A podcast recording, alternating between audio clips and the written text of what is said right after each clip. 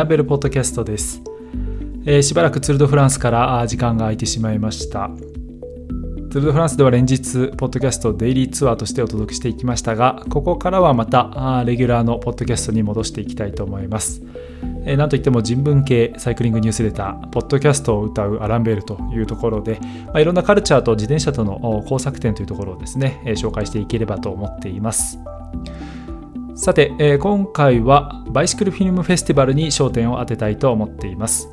えー、バイシクルフィルムフェスティバル2022東京バーチャルが現在開催中です。9月8日からそして10月10日までですねの約1ヶ月間にわたって開催されているバイシクルフィルムフェスティバル、まあ、略称で BFF と呼ばれますけれども、まあ、その名の通りですね自転車の関連した映画フィルムを集めた、まあ、映画祭という形になります2005年に日本では六本木で開催されましたね。で、もともとはこの BFF の創業者でもありますブレント・バーバーさんという方がですね、作った、自身で釣られたフィルムがきっかけで、できた映画祭ということになるんですけれども、この時のブレント・バーバーさんのですね、あのフィルムというのが非常に面白いもので、えー、何でも自転車走行レーンを彼の住むニューヨークで、えー、走っていてで路上に、え、車などが駐車してあってそれを避けるために、え、自転車専用走行レーンを離れた時に、え警察に捕まって罰金を支払わされたという本人の体験があって、えー、なんとも釈然としない彼はその後ですね何が何でも自転車走行レーンを走り続けてやろうと決心するわけですね。えー、そしてその自転車走行レーンをひたすら走ろうとするんですけれどもやはり、え路中の車があったりだとか大きなゴミ箱が置かれていたりだとかするんですけれどもブレントさんはひたすらまっすぐ走ると当然その車であったりえー、最後にはゴミ箱にぶつかったりなんかもするわけで、ひたすらその落車するシーンというのをですね、集めたというちょっとシュールなフィルムだったんですが、まあ、これが大きなバズを引き起こして、そしてこのバイシクルフィルムフェスティバルというところにつながっていきます。ただ一方でバイシクルフィルムフェスティバルも非常に多様性に富んだ映画祭となっています。まあ、自転車というものが持つその多様性にそのまま直結するという言い方ができると思うんですけれども、競技志向のえ自転車レースからあ通勤、え移動の手段として、あるいはドキュメンタリーはもちろんですけれども、少しこうコメディタッチのものだとか、あるいは人々のこう生活、まあ、社会的な課題というところも含めてのフィルムだとか、本当に多岐にわたっていてですね、えー、見ていて飽きないものになっています。えー、残念ながらですね、この5年以上日本では開催がなくてですね、まあ、コロナというところもありましたけれども、えー、日本で久々にやってきたこのバイシクルフィルムフェスティバルはオンラインでの開催、バーチャルという名前がついていますが、オンラインでの開催となっています。えー BFF はもう100以上の世界中の都市で映画祭をやってきていまして、やはりちょっと今でもこうバーチャルでやるエリアと、まあ、実際、場所を借りて、え本当の映画祭という形でやる場所、場合とで結構分けているそうなんですけれどもえ、この日本では今年は残念ながら、まあ、バーチャルでという形になりましたけれども、まあ、バーチャルだからこそ家で仲間と一緒に見てほしいというブレントさんの言葉もありました。さて、えー、今回のアランベルポッドキャストはですね、この創業者でありますブレント・バーバーさんとおつなぎしまして、えー、まあ、ニューヨークの彼と一緒にですね、ちょっとだけこの今年の BFF 東京、そして彼が考える日本、あさらには自転車の魅力といったところに話を聞いてきました。えー、音声メディアという関係上ですね、えー、アテレコを私自身がしているというちょっと不思議な形になっていますけれども、お聞きいただければと思います。ではまず、ブレントさん、簡単に自己紹介をお願いします。ブレント・バーバーです。バイスキルフィルムフェスティバルの創立ディレクターを務めています。バイスキルフィルムフェスティバルの観客とはどんな人たちなんでしょうか？バイスキルフィルムフェスティバルはどんな人にも開かれています。とはいえ、私たちのオーディエンスの中心は BMX からサイクリングスポーツまで、さまざまな形のサイクリングに興味がある人たちであることは明らかです。そしてその多くは芸術、文化、そして映画に関心を持っています。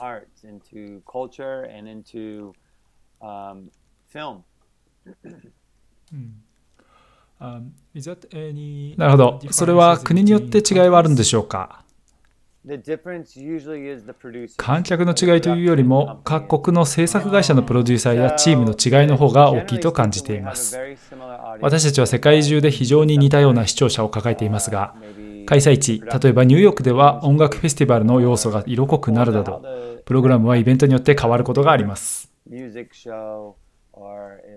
but the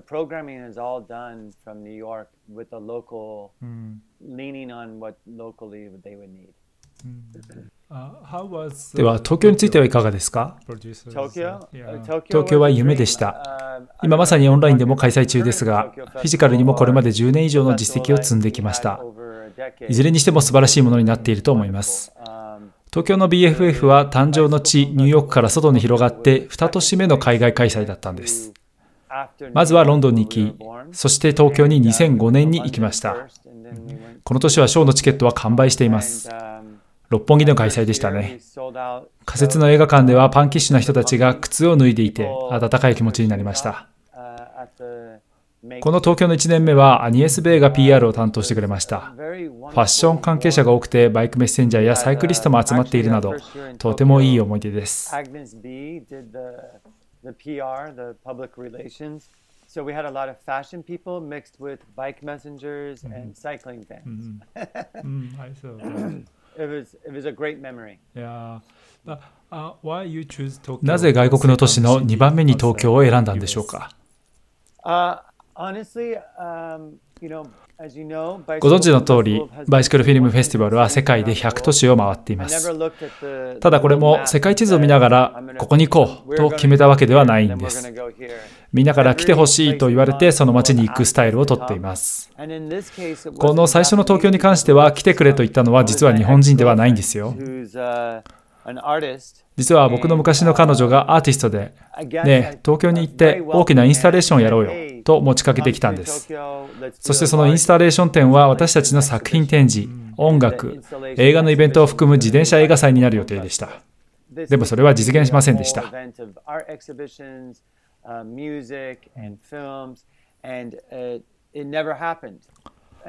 その経過についてはウェブサイトに載せていたんですけれども、それを見た日本のメッセンジャーたちが、なぜイベントは開催されないのかと言ってきたんです。自分たちで実現したいとまで言ってくれたんですね。そうして友情とコミュニティが BFF を東京で実現させることになったんです。だからこの映画祭にはいつも温かく良いエネルギーと良いフィーリングがあるんです。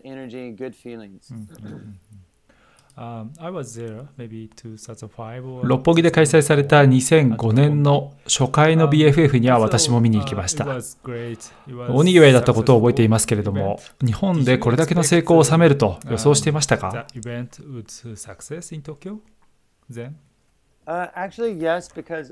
はい、そう思っていました。当日までに全ての会が完売していましたから。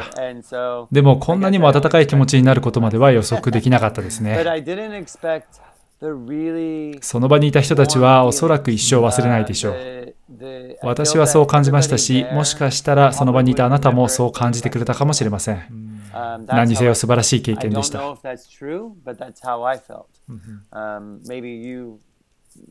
Feel the same way. It yeah, was uh, yeah. it was a wonderful experience. Mm, true. BFF は2001年にニューヨークで初開催されました。BFF にとってこの期間に起きた最も大きな変化は何でしょうか ?COVID-19 以外で。いい質問ですね。COVID-19 と答えようと思ってたんですが、そうですね。一番大きな変化、何だったでしょうか？うん、私たちはこの期間に100の都市を訪れたことは先ほどお伝えしました。この20年の間に BFF で出会った人たちが結婚し、子供ができて、さらにその子供たちがいろんな都市で20代の若者たちと一緒になって自転車カルチャーを作り上げているんです。彼らはみんな BFF のフィルムを作りながら様々なイベントを企画しています。今 BFF を運営しているのは新しい世代で、それは本当に素晴らしいことです。It's the new generation that's running the Bicycle Film Festival, um, which is uh, really, uh, really a beautiful thing. So, um, それではあなた自身の話にもう一度戻ります。あなたにとってサイクリングの定義とは何でしょうか？最初に頭に浮かんだ言葉は自由、フリーダムです。これと同じ質問をイタリアでやったことがあります。BFF の参加者にお願いして会場で外でこの質問をぶつけてみてその回答をカメラで撮ったんです。人々は列を作ってまで答えてくれましたよ。それを BFF の5日間6日間にわたってパーティーの最中に撮影していったんです。すると多かった答えはイタリア語でリベルタ。英語や他の言語を話すたちはフリーダムという答えでした。つまりは自由ということです。うん、面白いことですよね。自転車によく乗る人たちにとって自転車とは自由であるということは広く共有されていることなんです。しかし自由の理解には広がりがあってしかるべきです。ある人にとって通勤の手段を意味するかもしれないし、ある人にとっては精神的な健康を意味することもあります。さらに肉体的に健康であるための手段としての自由もあります。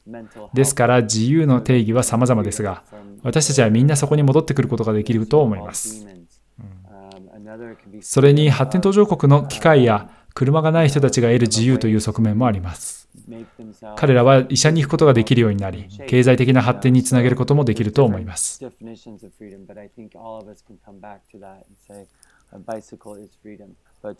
私個人にとっては自転車によって初めて親から離れることができました。子供の頃の話ですが、初めて自分の力で自分の道を切り開いたんです。そしてそれは今に至るまで続いていることです。少しでも時間ができるとすぐに飛び出していっちゃうんです。それ以来ずっと自転車に乗っていて一度も乗るのをやめたことはありません。ご自身ではどのように、どのような自転車に乗っているんでしょうか、私はあらゆる種類の自転車が大好きなんです。これは自慢で言ってるわけではないんですけれども、スポンサーがたくさんいるので、たくさんの自転車を所有しています。オフィスには様々な種類の自転車をすべて置いています。ですから私たちのオフィスを訪れる人たちは折りたたみ自転車もあればブロンプトンもあればサーベルのロードバイクも見つけるわけです。イタリア製のヴィンテージのロードバイクも持っています。何でも全部ありですね。それから6段ギアのバイクもあるし BMX バイクもあってたまに乗っては楽しんでいます。でも一番好きなのは朝どこに行くのかわからないけれどもちょっと休憩がてらバイクに乗ることですね私はそれが美しい自転車の付き合い方だと思います。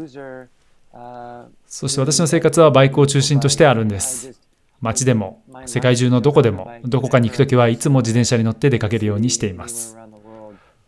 友達に会うためにバーに行ったり、レストランに行ったり、映画館に行ったり、用事があるときは自転車に乗っているんです。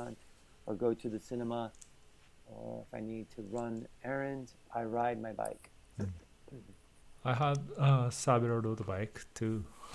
So that's nice. Um,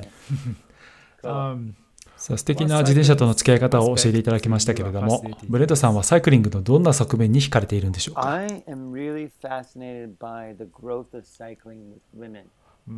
私は最近では女性サイクリングの成長にとても引きつけられています。当たり前のことかもしれませんけれども、私はサイクリングを普及させることがとても好きなんです。BFF はまず第一に音楽、芸術、映画を通じてサイクリングを祝福するイベントでした。しかしこの20年間続けていく中で、サイクリングそのものを推進し、より多くの人に自転車に乗ってもらいたいと思うようになりました。その意味でもっと多くの女性が自転車に乗るようにならなければ、自転車に乗る人を増やすことにはなりません。昨年は第1回となるパリ・ルーベ・ファムが行われました。ここでは20人のクルーと一緒に映画の撮影をしてきたんです。素晴らしいイベントでした。そして今年はツール・ド・フランス・ファムもありましたね。子供と一緒に自転車に乗る母親も増えていると聞きます。世界中でより多くの女性が自転車に乗り、これまでのサイクリングの在り方とは異なる何かを提供してくれているんです。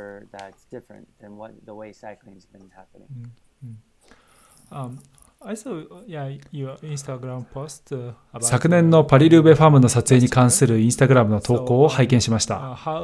いつこの作品を見ることができるんでしょうか？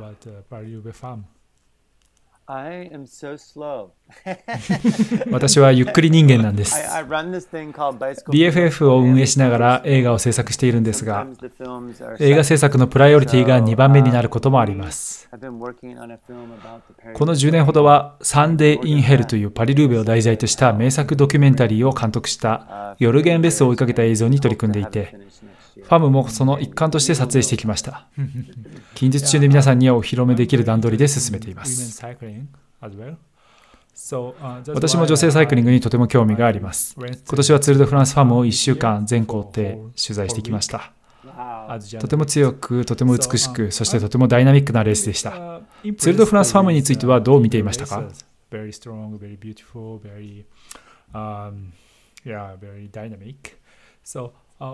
Um, uh, how do you feel about? Um, I think that just the farm and uh, I think it's about story. ツール・ド・フランスファムを見ながら、そこにある物語についても思いを巡らせました。スポーツはストーリーです。私たちの生活全体、そして宗教は物語からなっているのです。そしてツール・ド・フランスファムに関しては、もっと多くの物語が語られる必要があると思いました。パリルーベに関してはすでに映像は完成していて、年末にかけてアムステルダムやニューヨークの BFF でご覧いただける予定です。このように女性サイクリングについての映画やストーリーテリング、ポッドキャストであったり、記事の数が増えれば増えるほど、人々はライダーについて知り、このスポーツにおいて誰が神で誰がモンスターであるかを知り、何が起こっているのかを知り、選手たちを追いかけることができます。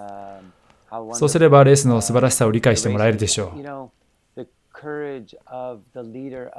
去年見た最初のパリルーベファム、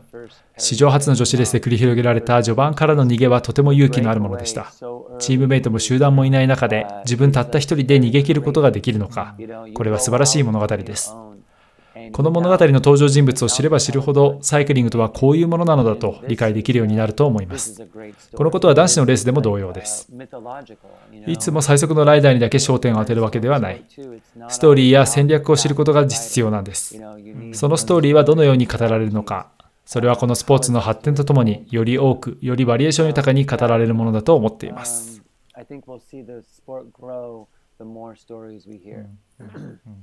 Yeah, it should be interesting. So, uh, we back to BFF. So, ありがとうございます。それでは話をもう一度 BFF に戻しましょう。今年の東京のプログラムについて一言ずつ作品紹介をお願いできますか？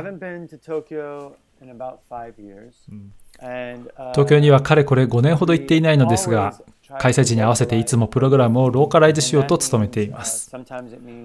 つまり日本の映画を取り上げたり、現地で起こっていること、現地で必要とされていることを映像としてお見せするということです。そのため現地のチームとしっかりと話をしています。日本のメンバーの多くは2005年に東京で開催されたオリジナルチームとつながっているんです。そうなんです。このチームには自分の人生、あるいは人生の一部を自転車に捧げた素晴らしいメンバーが揃っています。彼らと何が効果的かを議論して、私たちのライブラリからそれに見合う作品をピックアップしているんです。私たちは主に過去5年間の映画を上映することに決めました。これらの映画は国際的な視点から見た映画であることがお分かりいただけると思います。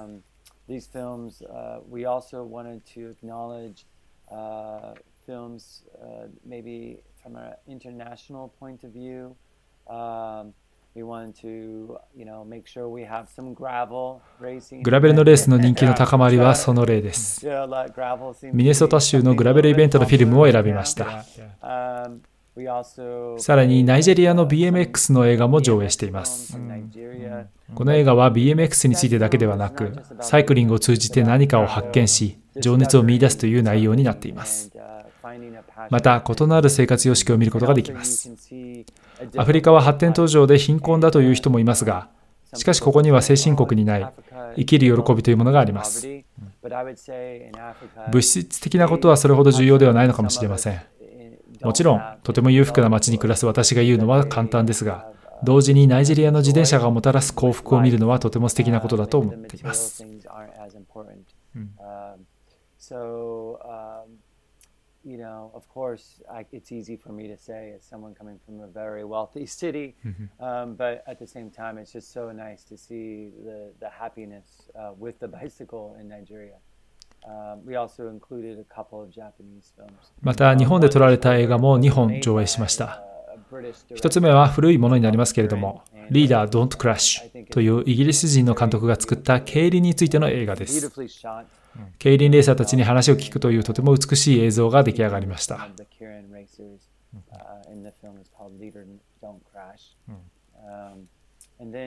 そしてもう一つはラファが作ったラファライズ大阪のフィルムです。出演している辻圭さんはご存知だと思いますけれども、もしかしてこの映像にあなたも出演しているのではないですか？さすがに映像にこそ出ていませんけれども、彼とは今年のツール・ド・フランスで4週間ずっと一緒に過ごしました。同じ車に乗って同じホテルの部屋で四六時中です。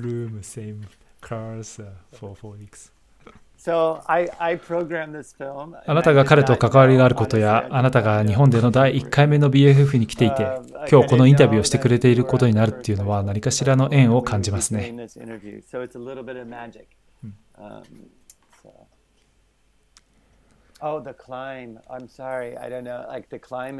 あとは、ザ・クライムという短編映画もあります。これは本当におかしい映画です。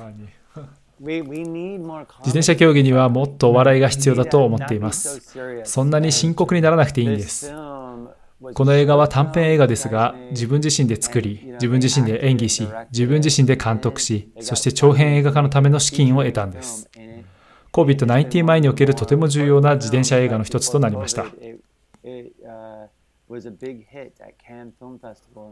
フランスのカンヌ映画祭でも高い評価を受け、ソニー・ピクチャーズが取り上げたことで映画館でも上映されたんです。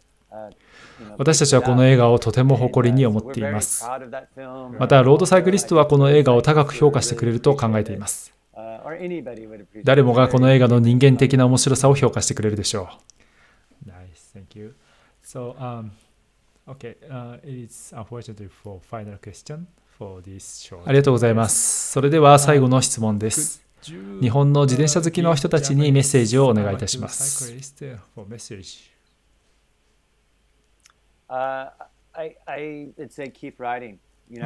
乗り続けること、楽しむこと、そして一緒に走る友達を見つけること。一人で乗るのだっていいんです。とにかく乗り続けることです。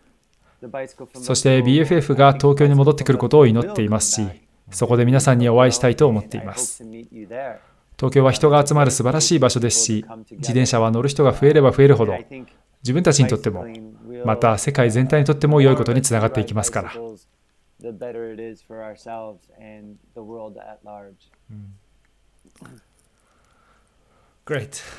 それはとても素晴らしいことだと思います。ブレントさん、今日はどうもありがとうございました。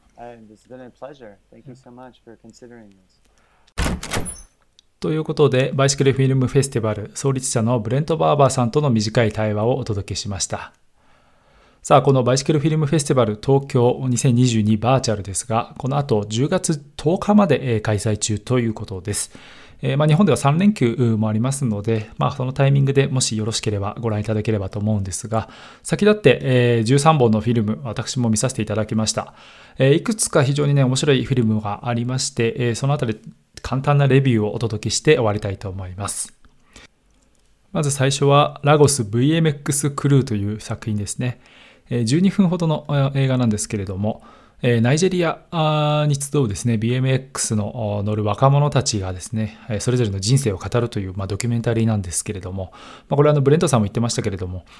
BMX に出会ったことで、えー、人生が変わった、あるいはその BMX を通じて人々がつながって、そこで新しい人間関係が作られていくというですね、まあ、本当にちょっとほろりとくるような、あそんなドキュメンタリーになっています。で結構その BMX とちょっとこう、舗装路ではない荒れたようなね、路面と街並みという絵もね、非常に印象的だったんですけれども、まあ、ある意味で自転車の多様性というものをですね、えー、分かりやすく描いている、そんな作品だと思いました。えー、This is when we met、えー、私たちが出会った時というですね、3分のショートフィルムがあります。こちらはアメリカのフィルムなんですけれども、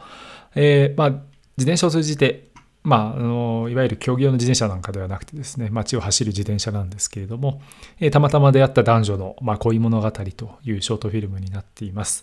えー、これは本当になんか甘酸っぱい甘酸っぱさをね感じさせるものになっていますね、えー、まあ心のどこかにある恋心みたいなものを呼び起こされるようなそんないいフィルムになっていました。まあ、自転車でこういう表現あるんだなっていうのもね改めて見ておきたいなとそういうふうに思いました。えそしてキング・オブ・ザ・マウンテンというイギリスの、こちら少し昔ですね、2015年のフィルムがあるんですけれども、え10分弱の映像になっています。えここはあのルワンダが舞台ですね。えまあ、ルワンダはあの大虐殺があったという悲しい過去を背負っている国でもありますけれども、えこのルワンダで、えのナショナルチームに入っていきたいとするですね、若者選手、ロードレーサーの若者を追いかけた、そんなフィルムになっています。で、このルワンダというと、2025年に、えー、ロードレースの世界選手権が開催される予定ともなっていて、もともとツールドルワンダ、ツアーオブルワンダというですね、ステージレースもあったりなんかして、あのアフリカでは非常に自転車競技が盛んな土地ではあるんですよね。で、ここの、今回のこのフィルムの主役でもあるサムエル・ムギシャという選手が、まあ、主役になっていくんですけれども、えー、まあ、彼はあの、その後、まあ、2015年のフィルムですからね、え、ー、と、ちょっとネタバレになっちゃいますが、2018年、3年後ですね、映像の、にはですね、この母国最大のツアーオブルワンダで総合優勝を遂げるという形、ディメンションデータ、フォークベカというチームにね、所属してという形になるんですけれども、まあその、ルワンダを代表する選手になっていく過程が描かれるというところでですね、これもなんか一つの、もちろんアフリカでっていう見方もできますけれども、まあ一つのロードレーサー、若いロードレーサーがどのようにステップアップしていくかっていうところもちょっと見られる興味深いフィルムになっています。えー、さらにラファライズ大阪のフィルムですね。こちらはあのサイクリングアパレルブランドのラファが以前に制作した映画映像ということなんですけれども、えー、大阪という街に焦点を当てながらそこに暮らす2人のサイクリストをフィーチャーしています。えー、1人はあこのアランベルのポッドキャストもデイリーツアーで一緒しましたフォトグラファーの辻圭。でそしてもう1人は、えー、トラックファニチャーというですね、あの家具ブランドを運営している木瀬さんという方のね、えー、それぞれの、まあ、大阪に暮らすサイクリストとしての、まあ、生き方ライフスタイルというところを通じてこの大阪という街をね映し出すそんな映像になっています。また、グラベルレースのね、映像が入ってくるのもちょっと今日的に合わせているというブレントさんの説明もありましたけれども、デルタ・オブ・スピリットという作品ですね。こちらは2020年、比較的最近の作品となりますが、結構18分、若干長尺の作品になるんですけれども、えー48時間以内にミネソタを横断する240マイルのグラベルレースっていうのがあるんですね。僕もこれ見るまで知らなかったんですけれども、えー、ダムンと読むのかな ?DAMN という各レースがあるんですけれども、まあ、ここに挑むですね、えー、5、6人くらいのライダー、まあ、年齢も性別も様々なんですけれども、まあ、本当に過酷なグラベルレースどう挑むのかというところで、少しこうパリブレストパリなんかのブルベライドをね、ドキュメンタリー見てるような、そんな気分になりましたけれども、まあ、グラベルはやはり一つこれから新しい流れとして、えー、こういうドキュメンタリーの余地もすごく残されているなというふうにも感じましたね。あとはですね、あの、これもブレントさんがお勧めしてましたけれども、ザ・クライムという映画ですね。アメリカの2017年の映画になっています。7分ほどの映画なんですけれども、えー、もうワンテイクで全部取り切りで、えー、2人の、まあ、ライダーが会話をしながらひたすら長い上り坂を登っていくというですね、映画になっているんですけれども、そこの会話が本当に良くてですね、えー、まああの、サイクリングにはコメディが足りないというふうにね、ブレンドさんもおっしゃってましたけれども、このこういった描き方でそのサイクリスト同士のコメディを描けるのかっていうね、ちょっと目から鱗の作品でしたね。僕もこれはすごく大好きでした。なんとなくこう、最後はほろりときちゃうところもね、えー、上々的で良かったです。ぜひね、ご覧いただければと思います。あともう一つ気になる作品としては、ママ・アガサという作品があります。こちらはオランダのフィルムなんですけれども、アムステルダムでですね、えー、移民の女性たちに自転車に乗り方を教えるという活動をされているアガサさん、えー、彼女自身もガーナ人の女性なんですけれども、えー、その彼女の取り組み奮闘というのをね描いた。あそういう映像になっています、まあ、中国人であったりパキスタン人の移民の方に、女性にですね、自転車の乗り方を教えていくというところで、まあ、非常に大きな組織になっていて、えー、みんなで協力しながらいろんな女性たちを自転車に乗せていくという形になるんですけれども、あの、やっぱり自転車が、何でしょう、スポーツの手段ももちろんそうなんですけれども、移動の足、えー、社会の中で生きていくための、えー、ツールとして、えやはり乗れるということが一つそこの切符になっていくということをですね、彼女がもう長年そういった形で移民の方たちに、自転車を指導しているというようなことも伺えてですね、え、まあちょっとこれは本当に心に染み入ると言いますか、え自転車というものを通じてどうしても僕らはなかなかレースとかあそういう競技の側面に目を奪われがちなんですけれども、まあ、一つ自転車というものを通じていろんな世界があるということをね、あの、陳腐な言い方ですけれども、改めて知ることになるような、そんな映像になっています。まあ、ドキュメンタリーの持つ力というのもね、ここにありますね。ぜひね、えー、ご覧いただければと思います。さあさあ、他にもね、いろんなあ注目作品があるんですけれども、そのあたりはですね、えー、ぜひ、えー、チケットをご購入いただいてですね、13本フィルム、えー、見られますので、えー、しかも、まあ、オンラインの良さとしては、いつでも好きな時に見られるというところもあると思います。えー、バイシクルフィルムフェスティバル東京2022バーチャル、現在チケット販売中ということで、えー、開催時期が10月10日までと少し迫ってきていますので、えー、よろしければぜひね、えー、ご購入いただいて、えー、ご覧いただければと思います。今回のアランベルポッドキャストは、バイシクルフィルムフェスティバルのファウンダーであります、ブレント・バーバーさんにお話を伺いました。それでは次のポッドキャストでお会いいたしましょう。さよなら。